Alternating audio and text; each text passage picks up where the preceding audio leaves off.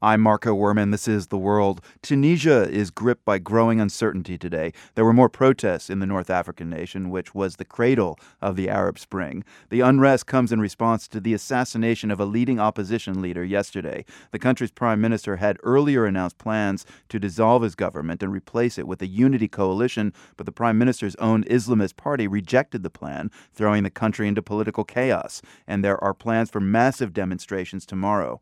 Freelance journalist Fadil Aliriza is in Tunis. Uh, you've been out on the streets of Tunis today, Fadil, in the middle of protests and tear gas. Tell us what you saw. Well, today uh, there were a lot of young people on the streets in downtown Tunis. They were out in solidarity for the slain opposition leader Chokri Belaid, and vans of police were roving around downtown, shooting tear gas canisters into the crowds of uh, students who were largely peaceful, although there were reports of stone throwing from both sides. And when the protesters were dispersed, often within 15, 20 minutes, they would regroup. This continued throughout the day, although there are also reports from other parts of the country, including the town of Gafsa, where there were more serious clashes between police and protesters. And are these young people just supporting the, the slain opposition leader uh, Belaid, or they also do they also have grievances against the current government? Well, the slain uh, politician was popular among student groups. He, he had been a leader of a student union when he was at university. He had been an activist. And as a lawyer, he has defended student groups that were eh, protesting against Ben Ali prior to the revolution. There's also a lot of anger for other issues, and, and that's coming out in the streets. Unemployment is still fairly high, hovering around 20%.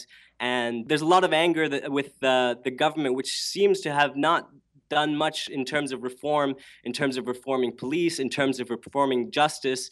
So there's a lot of other issues that are adding to the anger that uh, you know this killing of Belaid has sort of become a wedge issue. And we should see more tomorrow because tomorrow is the funeral of Chokri Belaid. At the same time, the largest union in the country, the UGTT, has uh, agreed to hold a general strike tomorrow. So, what kind of day is it going to be tomorrow, Friday, with all these demonstrations and strikes if they do go through with these strikes? Well, we'll have to wait and see. At the moment, it doesn't seem like the government has complete control over the security forces. The question is really whether tomorrow can be a, a day of peaceful protest sort of a step towards a new government. We see pressure on the current government from the street, but also from opposition.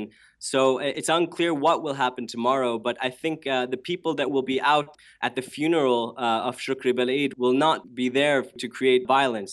We'll see what the, the security forces' response will be like. I don't think I recall protests this big since President Ben Ali was run from the country.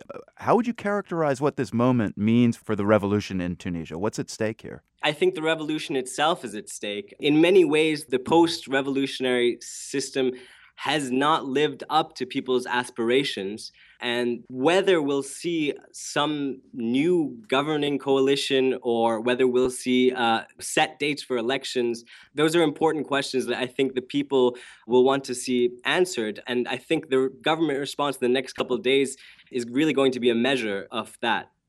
Freelance journalist Fadil Aliriza in Tunis. Thank you very much. Thank you.